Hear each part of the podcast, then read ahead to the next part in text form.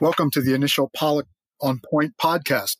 Very pleased to have joining me today for the first ever installment of this, my former broadcast partner with the El Paso Diablos, current broadcaster for the Texas Rangers. He is Matt Hicks. Matt, how are you? I'm fine. How are you? I'm doing great. Thanks so much for being with us. Appreciate it. Great to talk to you. It's been a long time since we were actually together on a broadcast, about 17 years. Uh, obviously, a lot to talk about with you about your career, about your situation with the Rangers, about the game in general. But wanted to start first just talking about what it's been like for you over the course of the last three months in terms of trying to get ready for a season that you didn't know when it was going to start it kept being delayed. You're trying to figure out what's going on, whether or not you're going to be broadcasting from home and the road, just at home, whether you're even going to be in the new ballpark. So, what have the last couple of months been like for you in terms of trying to get ready for a season that's very much still even uncertain at this point? Yeah, it's been uh, it's been difficult all the way around. Uh, you know, when all of this happened back in mid March, none of us really knew anything about well, how long is this going to take, and, and, and what are we going to need to do, and and so there was so much that was up in the air, and I think the, the main concern then was just trying to be safe, and I, and I think it's been that way ever since. Um, you know, during the course of um, the regular season, normally you're you're in a routine. Uh, you do certain things at the same time every day. You try to stay as updated as possible. So in this time over the last three months, that's basically what I've tried to do is just stay as updated as possible on what's going on. Uh, you know, you, you kind of feel like if you disconnect from social media for two or three hours that you might have missed something, especially sure. especially with what's gone on in the major leagues, you know, over the last week or so. So that's what I try to do. I just try to stay as as in touch with uh, all of the happenings, and then you know, as far as as what we know about what we're going to do in terms of broadcasting, we know that we're going to be broadcasting, you know, in the ballpark for our home games, and for the road games, we're also going to be in our ballpark. So we're going to broadcast off of a monitor. Um, so that means that uh, Eric and I will go to the same booth every day, and just half the time there'll be a game in front of us, and the other half of the time it'll be on a TV screen. You know, it's interesting. You mentioned the word routine, and I think we all fall into being a, a, victim or, you know, becoming a person of habit and routine. And that's certainly true for players. They develop a routine when they're younger, work on that routine in the minor leagues, and then maybe sharpen that routine in the major leagues. Let's talk a little bit about how the minor leagues have been impacted from the standpoint of we don't know what's going to happen for the future. There's a lot of talk about maybe 42 teams potentially going away. And that's going to change things in a lot of ways for players and also for broadcasters, because unlike a player, there's not necessarily a direct path to the big leagues for a minor league radio announcer. So, talk about the experience from a minor league broadcaster in terms of kind of developing that routine and what you were able to do and learn to get you ready for the opportunity at the big league level when it presented itself. Yeah, well, you know, Brett, you know, you and I worked together for six seasons, and that was that was six of my 23 and a half years in the minor leagues. And uh, you mentioned the 42 teams that, that could be contracted or, or, done away with, and that kind of hit close to home because, you know, I got my start uh, in the minor leagues back in 1989 with the Frederick Keys, a, a club that had its beginning in 1989. Um, and they're one of the 42 that was on that list of teams that could possibly go away. So, uh, obviously, from a sentimental standpoint, uh, I didn't enjoy seeing that. But you know, when that Frederick team uh, came into being, that's what gave me the opportunity to get into the game. Um, prior to that, I had applied to a number of minor league teams in baseball and, and, and also in some other sports and I just wasn't getting any kind of response. And the reason I wasn't getting any kind of response is because even at that level, you know, the Frederick team plays in the Carolina League. That's the advanced A level, which is not the lowest level in the minor league. Um, but at, at, even at those lower levels of the minors, they want somebody with experience. Mm-hmm. And so here I am applying to all of these different minor league franchises, and I had zero professional experience in terms of professional baseball. And so I kept getting turned down for jobs. And then the only way that I was able to land that Frederick job was because uh, I had previously uh, made a connection with a general manager in minor league baseball whose team was going to be moving from uh, Massachusetts to Southern Maryland. And at the time, I was working in Southern Maryland. So I was courting him, thinking that, okay, well, if you come into my backyard, maybe I can be the broadcaster for that team. And then that was kind of all lined up and ready to go three years before the Frederick job opened. But then that team didn't come to Southern Maryland. They ended up going back um, to actually Kinston, North Carolina. The GM had come from a team in Massachusetts, but I had made that contact. And so when uh, when my career was kind of stalling out and I was getting all of these um, you know uh, rejections from these minor league teams, I called him up uh, to just to find out if there was anything going on, and he informed me of the new team going into Frederick. Well, when the when the new team was going into Frederick, I, I knew some other people in the broadcasting industry that had worked in Frederick, so I just started making a whole bunch of phone calls. Ended up getting an interview, and and I was lucky enough to be the one that they selected from uh, a candidate pool of about 200 uh, candidates. So, you know, getting into the game and getting a start is not easy and had that Frederick team not come along in 1989, I, I'm pretty sure I wouldn't be where I am today.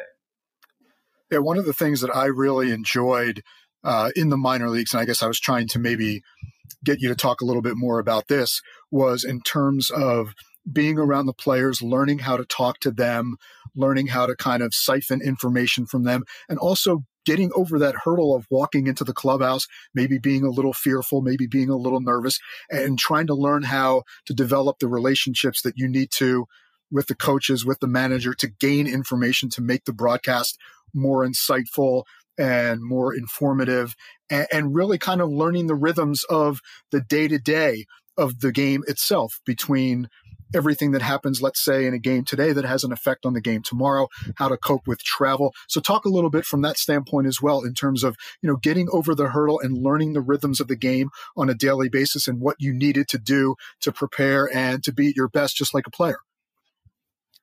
Yeah, Brett, thanks for reminding me how terrible I was at the beginning of my career at that. you and me both. oh, gosh.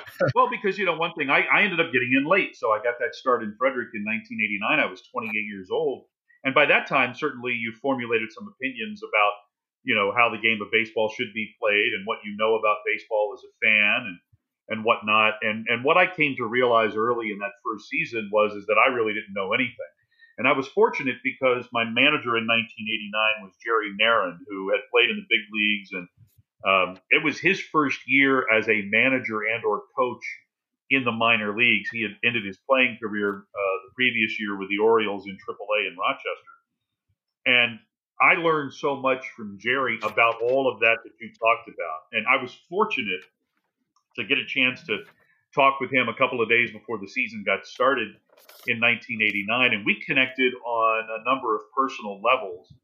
Um, my uh, my father's family is from the state of North Carolina. Jerry uh, was from Goldsboro, North Carolina, so we had some commonalities there. And once he realized that, you know, I was uh, the radio broadcaster doing my job, just trying to find out more about him, and that we had those things in common, then he started to open up. And during the course of the season that year, um, Jerry and I would go out to lunch quite a bit on the road.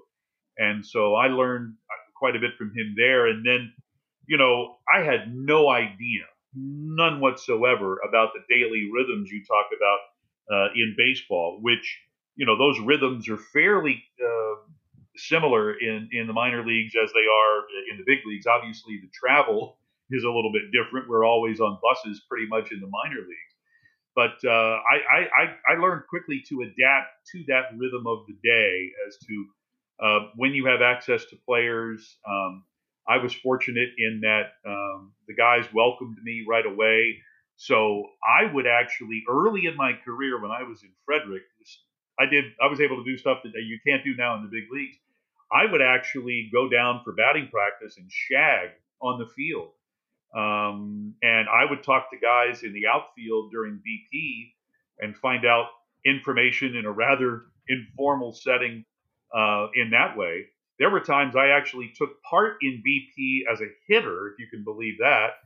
Um, and there were there were other times during my time in Frederick where because we had maybe one guy that wasn't able to throw BP on a certain day, or um, whatever the case was, that I had players ask me personally, "Hey, can you come down to the cage with me and toss me some BP, either you know real BP or some you know just uh, short toss or whatever." Uh, and so you get to you know find out more about the players like that. And, and Brett, you know this, having been in the game so long too. Uh, you really do find out more about the individuals that, that you're covering when you're on the road as opposed to when you're at home because your at home routine um, is so much different from your routine on the road. And on the road is when you have more access uh, to the players and to the coaches. Uh, you're able to share quite a bit. And so that ability to um, establish a relationship where the, the players and the coaches and the managers know that they can trust you with information. They can give you information that they know will not get out, but it's information that helps you to become a better broadcaster. And um, so I, I, had to learn that uh, really quick uh, in that first year. And of course, I, I should probably mention uh, when I was uh, doing those seasons in Frederick, I wasn't just the uh, play-by-play broadcaster for the baseball team. I was actually an employee of the radio station. So I had morning drive uh, sports responsibilities on both an AM and an FM station. So that schedule was much different than just when you work for a baseball team and you go through the, the rhythms of the day in baseball. Yeah, let's talk a little bit about that in terms of if you are an employee of the team at the minor league level. In many cases, especially when you're home, as you mentioned, it's very different because maybe you're still trying to sell tickets and or sponsorships early in the season. You're dealing with servicing your clients and maybe some fires come up in the office that you have to deal with. So from that standpoint, how much better is it? How much easier is it at the major league level when you don't have to worry worry about all that and you can just focus on the one thing that you've always wanted to do and that's show up and talk about baseball. That's that's very true because there were you know and the thing of it is is in the minor leagues people don't realize this maybe i can give it some scale uh, because you know you and i worked at the double a level together for six years. I worked over 17 seasons um, at the double a level uh, and uh, I, I, never had the opportunity to work at the triple a level but it's very similar Double A and Triple A front offices usually have full time employees between about 20 and 30, maybe as many as 35 employees. Uh, in the major leagues, uh, your full time front office employee numbers are more between 200 and 300. So you probably have 10 times the number of people working in a major league front office that you than you do in a minor league front office. And so what that means, as you can imagine, is the radio broadcaster, as you mentioned, is not just the broadcaster, but is almost assuredly doing some kind of sales work associated with the club, not necessarily selling radio time, but selling other kinds of sponsorships. But um, that radio uh, play-by-play guy is also somebody who probably has something to do with the team's publications, be it the uh, scorecard program or yearbook or whatever it is that the team puts out in that regard. And certainly, uh, since the advent of the internet, and teams, you know, being very active on the internet, uh, producing content for your website became another uh, job description of the radio play-by-play individual. So, you know, I had to do all of that in the minor leagues, and now uh, being in the major leagues, you're right. Somebody else handles all of that other stuff. Now we have to, you know, from time to time, we have to, to go out in public and and we are engaged with speaking to members of the public in a variety of ways. Uh, uh, I go on caravan visits. I will um, host banquets and uh, other events that the, the, Rangers sponsor. I do get to go out and, and, meet with sponsors, but it's just it's not the same in terms of time commitment. That's uh, you know ninety eight percent of what I do is prepare for and broadcast the games on the radio. Matt Hicks, one of the radio voices of the Texas Rangers, our initial guest on Pollock on Point. Let's transition a little bit now from going from the minor leagues to the major leagues. Unfortunately, there were some unforeseen and unfortunate circumstances that led you to getting the opportunity at the big league level with uh, Dave Barnett, unfortunately having some health problems on air. You mentioned double A and triple A. When I was in triple A in Omaha, one of my great pleasures in talking to players was finding out from them what it was like when they got the call telling them that they were going to the big leagues for the first time, and then what it was like for them to live out that dream when they put on that uniform and walked onto the field for the first time as a big leaguer. So, what was it like for you when you found out in the 2012 season, because of, again, this unfortunate circumstance, that you were going to the big leagues? And then what was it like for you when you sat down in the booth, got behind the microphone, and as potentially a full time broadcaster for the first time, got to call big league games in 2012? Yeah, so uh, I'm not too sure where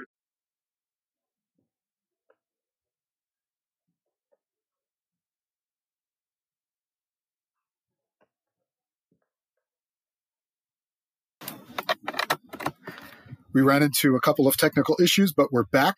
And we were just talking with Matt Hicks about when he finally found out that he was getting the call from the Texas Rangers during the 2012 season, what his reaction was to getting that call and then sitting down behind the mic and realizing that he had the opportunity to potentially become a full time big league broadcaster. So, Matt, if you want to pick it up from there, uh, feel free. Okay.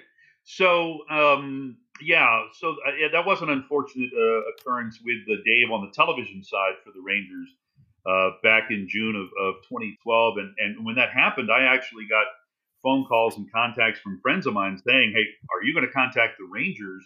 They may need somebody. And my response to that was, No. you know, I have no idea what's going on there. Um, you know, and I, I, already had, you know, contacts in, in the Rangers uh, front office. But I said, I'm, I'm not that, that, that kind of guy. I'm, I'm not going to call and say, Hey, I'm available when there was nothing that was available you know, you presumed that uh, things were going to be uh, working out. But as it turned out, I was working at the time for the Double A Corpus Christi Hooks, uh, which at the time was owned by Ryan Sanders Baseball. The Ryan part of that being Nolan Ryan, who at the time was also president on the uh, business side of things for the Texas Rangers. And so it was not immediately after that incident, uh, which happened when the Rangers were in San Diego, but it was over a week, maybe two weeks later, that my family and I we were on vacation.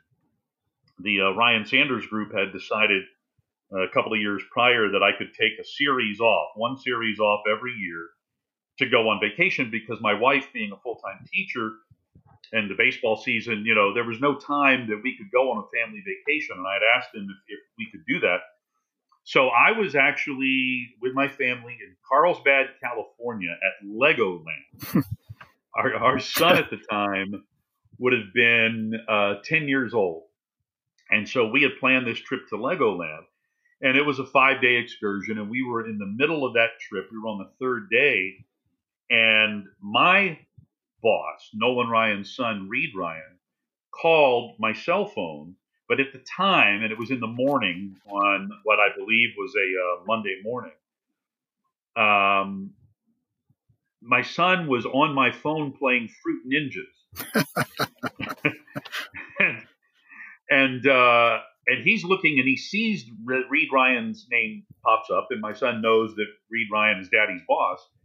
And he's contemplating giving me the phone because he's got such a high score on Fruit Ninjas and he didn't want to interrupt it.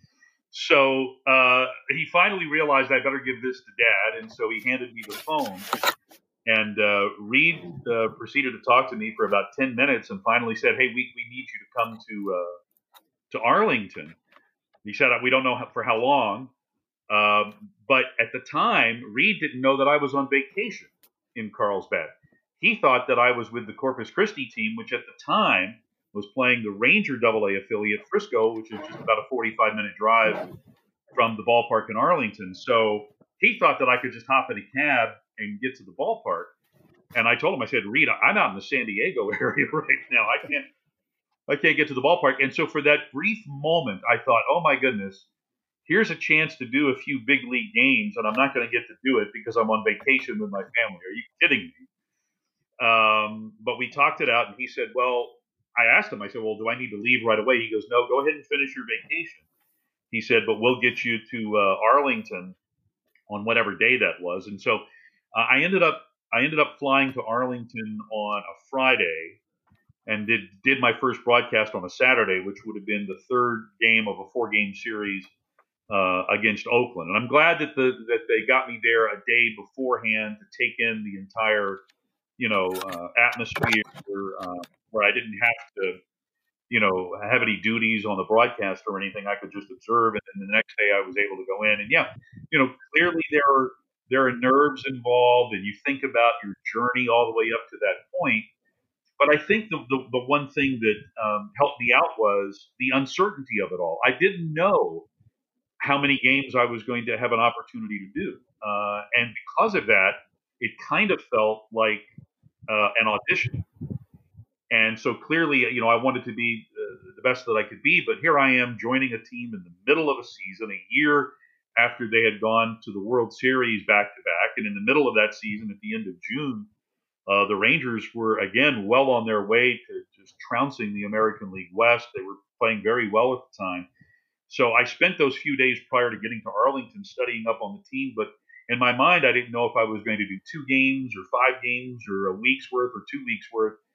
So it was just, you know, cram as much information as you can about the Rangers because, again, as a broadcaster in Corpus, I was, uh, we were an affiliate of the Houston Astros. So I didn't really know all that much about the Rangers. So I just tried to pack as much homework in as I possibly could. And I think I was just concerned about the work and then I told myself, you know, it's a baseball game. It's played on the same kind of field. Yeah, there are a lot more people watching, and certainly there are a lot more people listening, but don't think about that. Just do what you need to do in your innings to complement Eric Nadel, who, you know, since I joined the club uh, as a Ford Frick winner, I, I joined the team in 12, and he ended up winning the Ford Frick Award in 2014. So I knew that he was a legend uh, in these parts. And so I just told myself, just just be yourself and do what you can do to augment uh, what what Eric already is, which is a Hall of Fame broadcaster, and you'll be fine. And and literally, I went. Uh, we did those two games of the the final two games of that four game series with Oakland. We then went to Chicago for a three game set against the White Sox, and then came back home. And it wasn't until we got back home for my second uh, series of games at home that I found out that uh, the Rangers said, okay, well, we're going to uh, we're going to keep you on for the rest of the season. Um, and so that allowed me to relax a little bit, but you know, I still didn't know if that that was going to be all that it was. Uh, you know, my my status as an employee with the minor league team was still kind of well, exactly how do we handle this? And so there was there was so much that was still up in the air. But then following that uh, that 2012 season, I got a full time offer from the ball club. So I suppose, in looking back on it, it was an audition of sorts. But you know, you there there was just a lot that was out there that wasn't known, and I just tried to do what I knew that I could do as a broadcaster. And how different was that from your experience sitting next to Bob Uecker filming Major League Two? Well, let's put it this way: when when I was an extra seated next to Uke in in that movie, I didn't have to do any work. I just had to do what the directors and the other people on set told me to do, and he had to do all the work. It was funny because when uh, when we were filming, you know, Bob was great at delivering his lines, and you know, he's so good not just as a broadcaster, but at at comedy and at comedic timing uh, that it was it was very cool to be able to sit there and watch him work. But when we were not shooting, which of course, if you've ever had the opportunity to be on a movie set, that's most of your time. Um, he was buried in the script and trying to memorize his lines and um, you know didn't want to be bothered, uh, which you can understand if you know you're the the scenes that I was involved in. He was the star of the show, so everybody just tried to uh, you know give him his space. And uh, I had the opportunity, though, uh, during some of that downtime when he wasn't studying the script, that he would engage me in conversation because he knew I was a minor league broadcaster, and we would talk about the minor league game and certain players. And uh, that was a very interesting weekend in Baltimore uh, that we shot all of those scenes, all of Uecker scenes for Major League Two. And that leads a thread to uh, Milwaukee with Bob Uecker. He's been a broadcaster there for 50 years. On the TV side is Brian Anderson, a mutual friend of ours from our days in the Texas League when he used to pump country music into our headphones from the field mic. Uh, but uh, recently, and he's gone on to great success, and I'm sure we're both very proud of him. Uh, but I, I, saw an interview with BA recently where he talked about the influence of a Marty Brennaman and a Vince Scully on his career. You mentioned Eric Nadel being in the Hall of Fame. You've worked with him now for eight plus seasons. How much of an impact, how much of an influence has he had on you as a broadcaster at the major league level? Well, there's no question that he's had a, a great deal of influence. Just getting to watch him work, uh, the, there's so many things that um, that I've taken from Eric, and and one of those things is that Eric, first and foremost, thinks about the fan.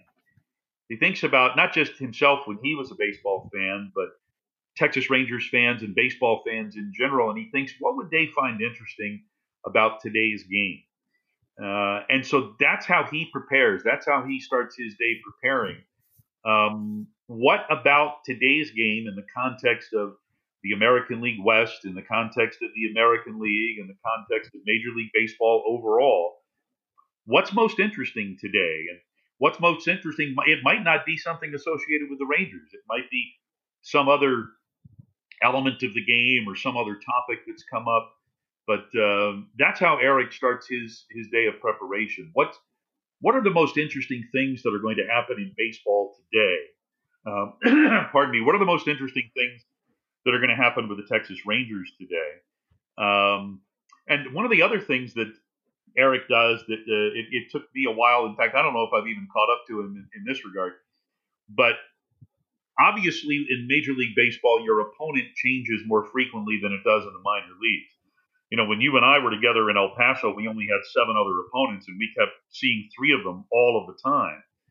Well, in the big leagues, you know, you get to see teams a, a, little bit more frequently and a lot of different teams as opposed to just a handful.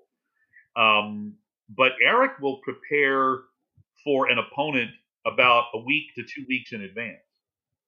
Where, for the most part, for me, I usually prepare for the next opponent, but he's two or three series ahead and looking at interesting things related to that particular club at that time that we're going to be playing them. So um, he's I think he's rather unique in, in that regard, where uh, it's not just numbers and statistics and um, that hardcore stuff with him. It's human interest stories. It's um, a perspective on history. It's so much, and that's why he's able to paint a picture with a really broad brush because he does so much homework that I think goes beyond what you know a lot of guys consider daily preparation.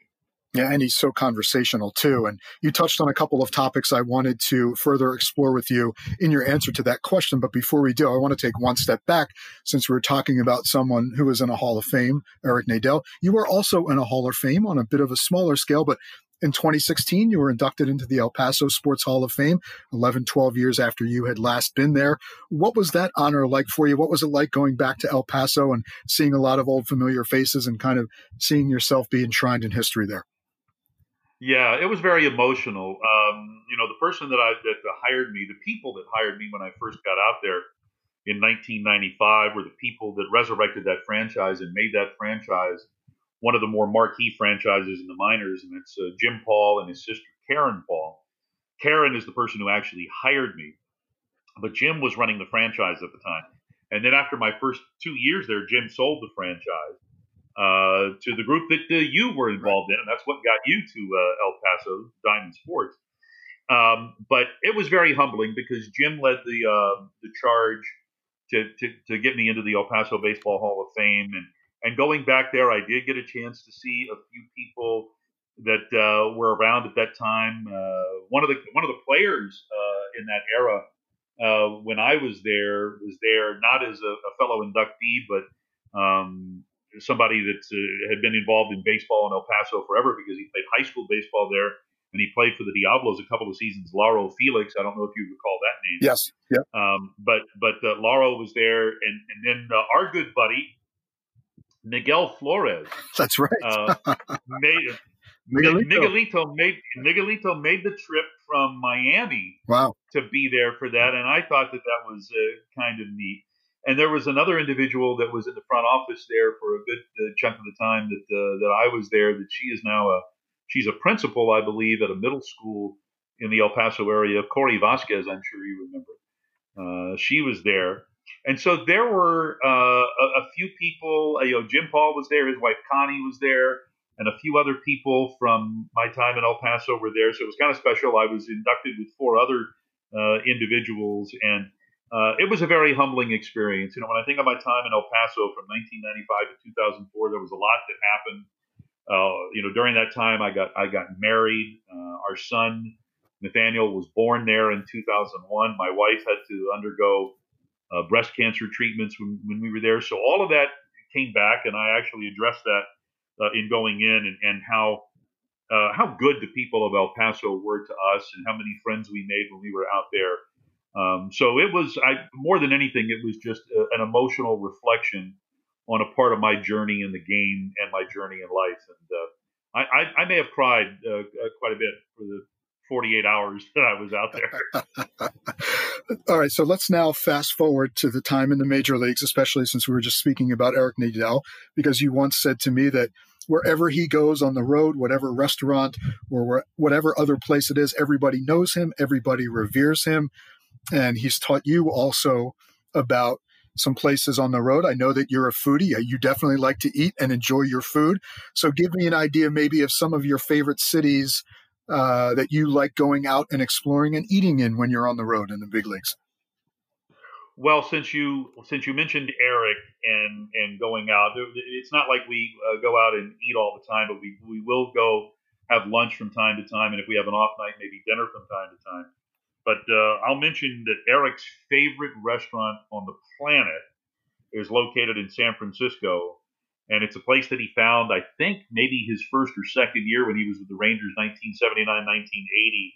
Um, he walked into a dive Chinese restaurant, and that restaurant has grown into about I think six locations in the San Francisco area. It's called Henry's Hunan, and um, we always, anytime we go out to play Oakland, or on the very rare uh, times that we go out to play the Giants, uh, there's always one visit to Henry's, and so that's something that's that's always on our uh, docket, and it really is. I mean, and, uh, you know, we have the opportunity to travel all over the United States and, and into Canada as well and Henry's really is probably the best Chinese restaurant I've ever uh, eaten at. So there's there's one right off the top. But in terms of cities, you know, San Francisco stands out. When when the Rangers travel to play Oakland, we stay in San Francisco. It's a short BART ride on the subway uh, over to the Coliseum.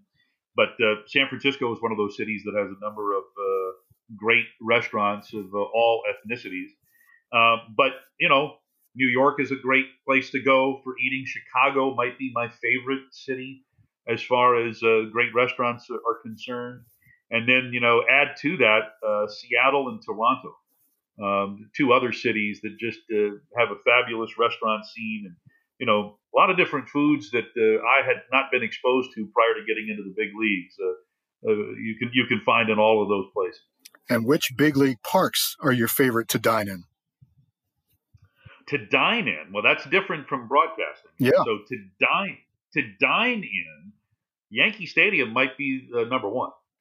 Um, their their media dining probably is unmatched. Uh, for a while there, uh, Kansas City Kauffman Stadium was giving Yankee Stadium uh, a run, so uh, they're pretty high up on the list as well. And um, I think I've covered all of the major league ballparks except for one, which is Philly. Right. Brett. Interesting. Philly's the only it's the only ballpark that I haven't been to. The Rangers were supposed to go to Philadelphia in April this year, so that obviously got uh, you know thrown out. Uh, so I've not been to uh, Philly since my time in the big leagues. But I'd say for uh, for, for for media dining that uh, New York and Kansas City are one and two. All right, we talked a little bit about um, what it was like for you when you got the call to fill in at the major league level, and you know, what it's like to kind of fulfill that dream, both for players as well as a broadcaster. So you just mentioned Yankee Stadium.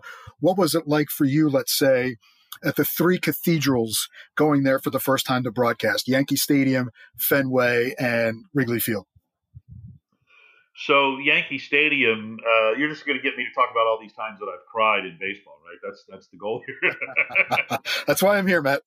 so, so Yankee, so so Yankee Stadium, the, the first time that, that, I went there, the uh, the booth there, and you know this is not a very big booth in terms of width. It's no. kind of tight and cozy. Uh, in terms of it being a long booth, you have to walk a ways from the door to get to the front.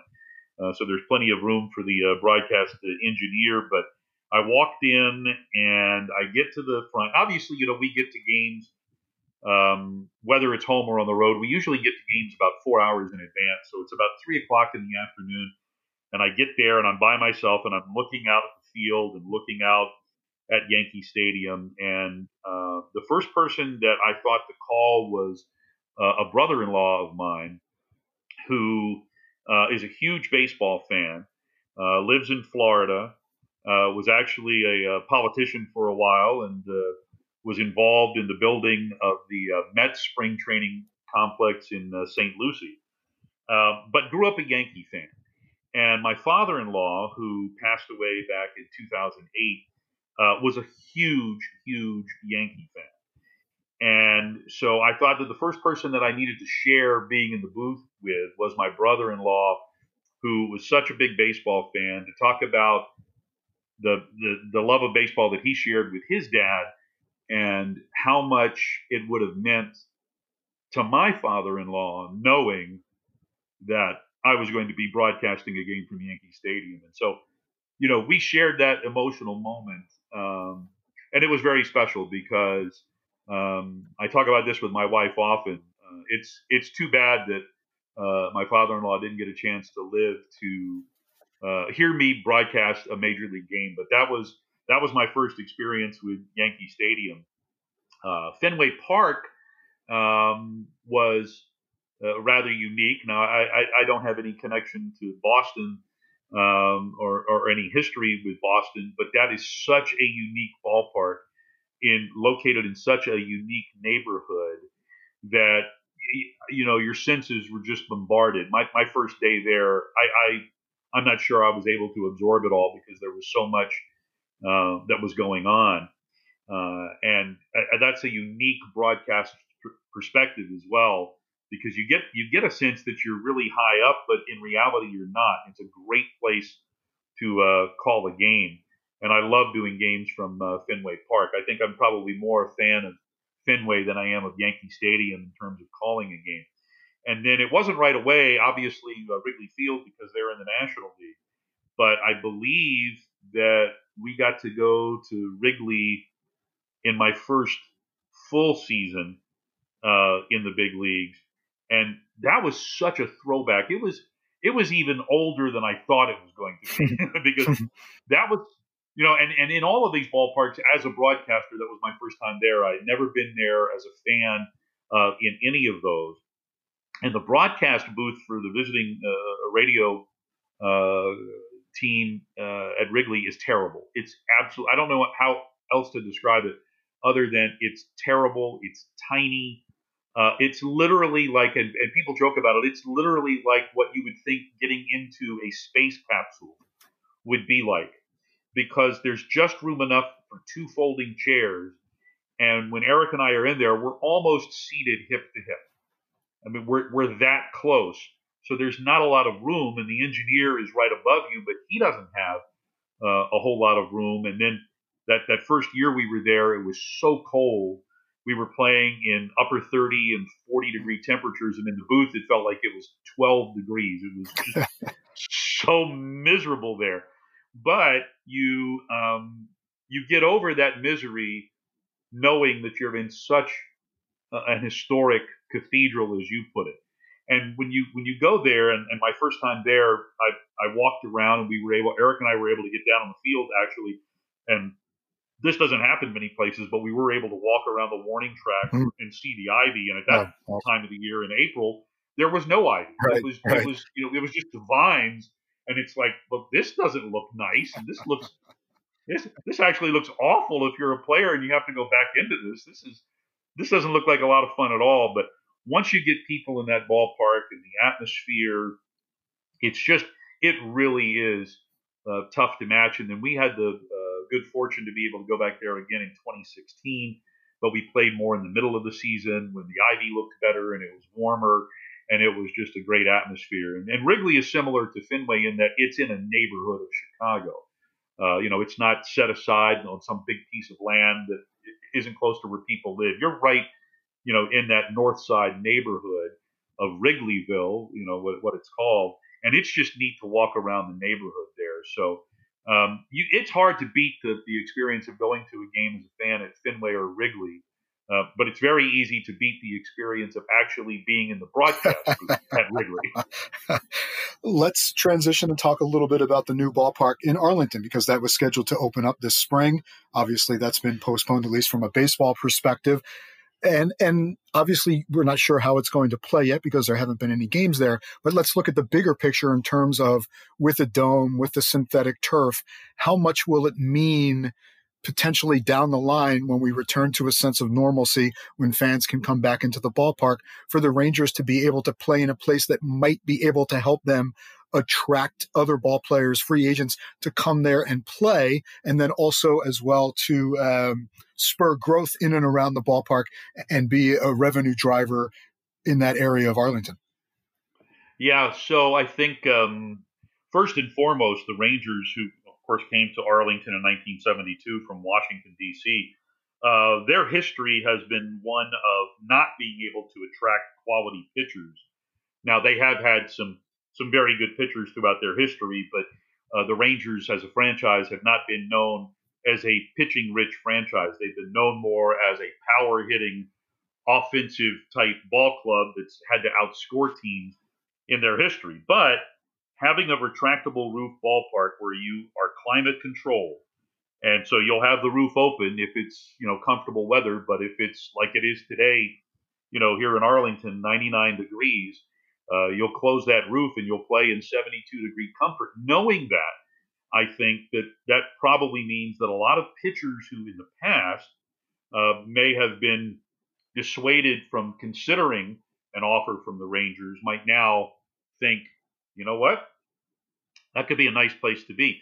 Uh, the other thing that could be adding to that, and you're right, we're not going to know until we actually get a decent number of games under our belt how this ballpark is going to play. And of course, in any ballpark that has a retractable roof, they usually play differently if the roof is closed compared to when the roof is open. But the times that some of our guys have had a, uh, an opportunity to go in and take batting practice in there, and, and basically they're just trying to hit home runs, uh, the uh, the batters have all said, um, JD, can we move the fences in some? Uh, this is, you know, in, in, batting practice, major leaguers don't usually have difficulty hitting home runs, and apparently our guys were having some trouble. So our hitters, I think, think that our ballpark is going to be more of a pitcher-friendly park. But again, it remains to be seen. You know, it could end up being a neutral park. It could end up being like the other parks have been in Rangers uh, history. It could end up being a hitter's park. We just don't know. But I get the sense that because it's going to be climate controlled, that more quality free agent pitchers will not be so reticent to field an offer from the Rangers. Let's talk a little bit about the division. I think I'd be remiss if I didn't ask you about the situation with the Astros during the offseason. It was maybe the number one topic in the game about the sign stealing allegations and what they had done over the last couple of years. You see them 19, 20 times a year half of those games in Texas, half of the excuse me, half of those games in Arlington, half of those games in Houston. Could you get a sense? Did you have any sort of awareness of what might be happening that maybe the Astros were benefiting from doing something a little bit more outside the lines, so to speak, and maybe a little bit more than what is generally accepted as customary sign stealing in the game? Well, let's start off with the trash can stuff. Um, so I don't ever recall broadcasting a game down there hearing uh, the drum beat or the beating of a trash can. I just don't remember it. But then again, you know, we're so focused on our job that it's it's not something that we would even think to listen for or to look out for. Now, having said that, um, I can remember on a handful of occasions, not every day uh, from broadcasting down there, but there seemed to be certain games, like maybe two or three games a season, um, that during the commercial break I would lean over to Eric and say, you know, it, it doesn't matter what our guys are throwing. It seems like their hitters are on everything. And when when you see that, at least up until this point, my first thought wasn't, well, the Astros must be cheating or the Astros must be stealing signs. My first thought was, holy smokes, these guys have done a terrific amount of homework and they know what to expect in certain counts. And I think that maybe naively we um, take a look at all the work and, and you know and there are a lot of teams and a lot of individuals that put in a terrific amount of homework at studying things like okay what is the what is the tendency of this pitcher?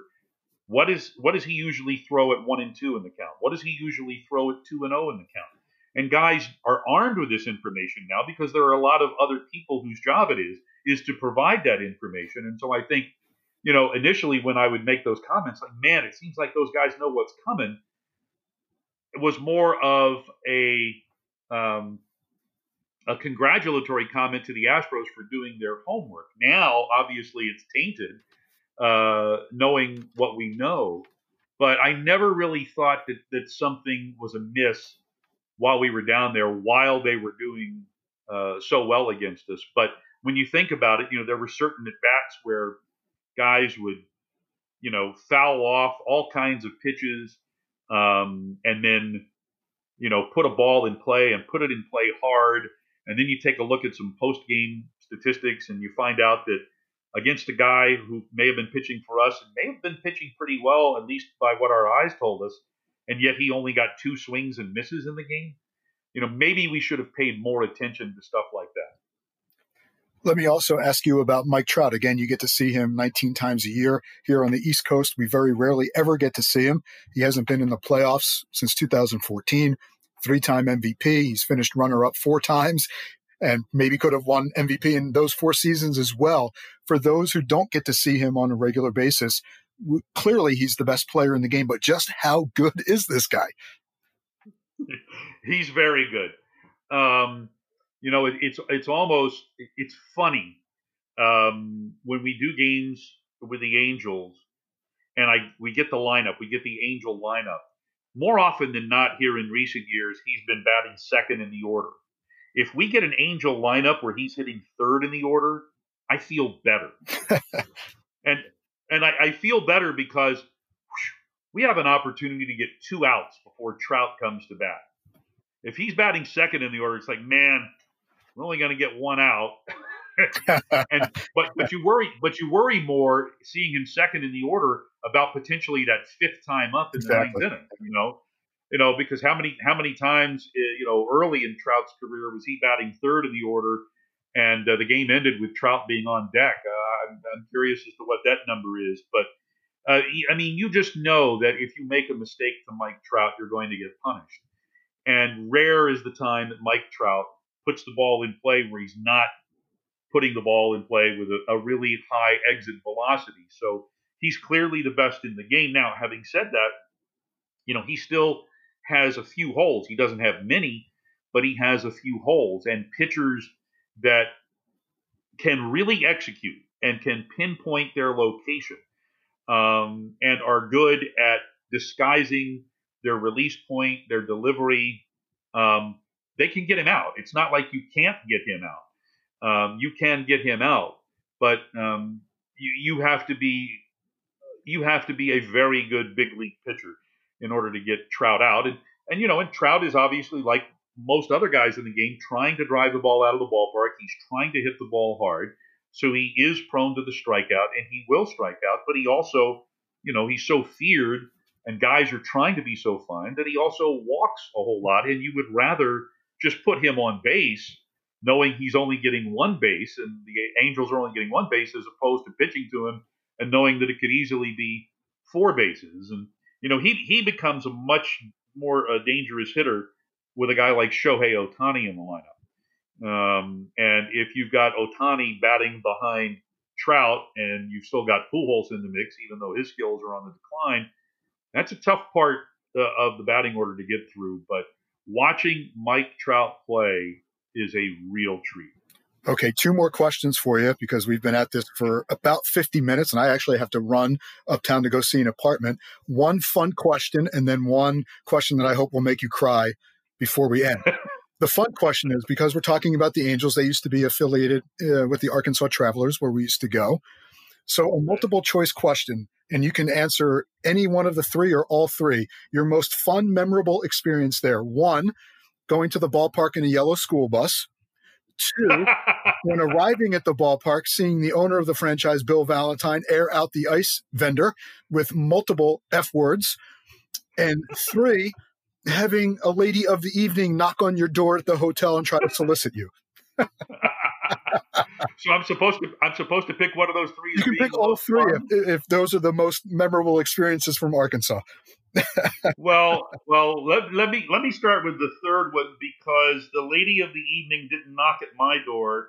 I was this was back in a time when we would fax in game reports after games and I was going from my room to the uh, main office at I believe it was a La Quinta, yes, yeah. uh, in Little Rock. and uh, as I was walking to the main office, I passed by a room in which the door was open, um, and I was invited. That's right. To join, I was invited to join in the festivities. Um, so I, I, I, did my job. I, I, I faxed the report in and I went straight back to my room and I'm like, oh my goodness, what is this? So that wouldn't be the most fun. I think the most fun of those would be the middle one, um, where Bill Valentine, rest his soul, uh, for whatever reason, um, was uh, on a tirade with the Abaga Ice guy. Do you remember the ice service that they had there at Old Ray Winder Field was called Abaga Ice. Yep. A B A G A. Abaga Ice. And apparently the Abaga Ice guy didn't have enough ice or he didn't bring the ice on time. I don't know what sort of transgression you can commit as an ice delivery guy, but this guy had done it, and Bill, replete in his suspenders, was airing him out as we were getting off of the yellow school bus. Yes. Um, and and we were making our way behind, uh, you know, the home plate concourse there at Ray Winder and uh, going to the visitors clubhouse on the third base side. Now it's funny, it, you may remember this. One of our players at the time was Al Iapoce. Anthony Iapoce. And I'm sorry, did I say Al? Oh, oh, he would kill me. I'm sorry, Anthony. I, Anthony, he would. Anthony, I. Where did I get Al from? Oh, anyway, so Iapoce was our center fielder, and uh, and he's walking, and he was making some comments to Bill Valentine to try to calm him down. And Valentine turned his rage on Iapoce and the rest of the team as we were going in. So, so Anthony was our hitting coach for a few years uh, here in Texas. And I actually brought that story up to him, and I don't know why the story came up. And I said, "Man, do you remember the time that Bill Valentine reamed you out um, because you were trying to calm him down from yelling at the ice guy?" And Iapoce didn't remember it at all. That's funny. And I'm, I'm thinking to myself, how do you not remember that? But any, anyway, Post Post couldn't remember. Uh, and then he, uh, you know, since he's uh, left as our hitting coach, uh, if I'm not mistaken, now I believe he's the hitting coach with the Cubs. Right. Right. Yeah. So and so I, I apologize for calling him Al. You know what? I think I was thinking Al Iafrate. There you go. The former hockey player. well, now that you have your Stanley Cup in Washington. All right. One last question for you. You you mentioned your son briefly in the early going of our chat, and I know how incredibly proud of him you are. He's a swimmer, he's a thespian, he's off to USC hopefully in the fall. Just talk a little bit about what his accomplishments have meant for you, and again, how proud you are of what he's done uh, at such a young age, and, and how excited you are for the future for him. Yeah, we are really excited, uh, Brett, and uh, he's he he will be going to USC right now. They are going to open campus uh, in uh, August, and uh, certain classes, certain small classes, will be held in person with mask wearing being mandatory. but yeah, he achieved a lot here in high school in uh, the Keller area, which is uh, north of Fort Worth. Uh, he was a captain on the swim team his, his, last couple of seasons, but he was more accomplished in the world of theater, and that's why he's going to USC. He actually won a, a state acting award his sophomore year when his school went all the way to the state finals in the UIL one act play competition. Uh, so it was kind of nice for him to be recognized at the highest level. Um, he's won a number of other awards, and and we're really proud of him because uh, in getting to USC, he is going to be in uh, their BFA program in the School of Dramatic Arts, which is a rather um, unique and select uh, program. And in order to get in, and, and you know, we went through this all his senior year. Uh, he had a number of auditions all over uh, the country at various schools, and his audition at USC uh, came in Chicago when we went there to have him audition for a number of schools. And um, so they made their offer very late. We had actually we were looking at some other schools. We thought he might be going to Texas. We thought he might be going to SMU, but he got this very uh, special offer from USC, and so we couldn't turn it down. We couldn't turn it down, and uh, we're excited for what the future uh, may hold for him. But uh, you know, he's he's done it all on his own. He's got a passion for that. He has a passion for telling stories. Um, and we're very excited for him. Matt, great way to wrap things up. Thanks so much. Uh, honored to have you on as the first guest on this podcast. Uh, so proud of you and all that you've accomplished, and so happy for you that uh, things have worked out so well in Texas. Give my best to Nathaniel and Estelle, and uh, hopefully not this year, but maybe next year when you guys are in New York again, we'll have the chance to uh, catch up in person. Sounds good. And Brett, uh, I'm honored that you would have me on as your first guest. Thank you so much. Really appreciate it. All the best to you. My pleasure. Talk to you soon, my friend. Take care. All right. See ya. All right. Bye bye.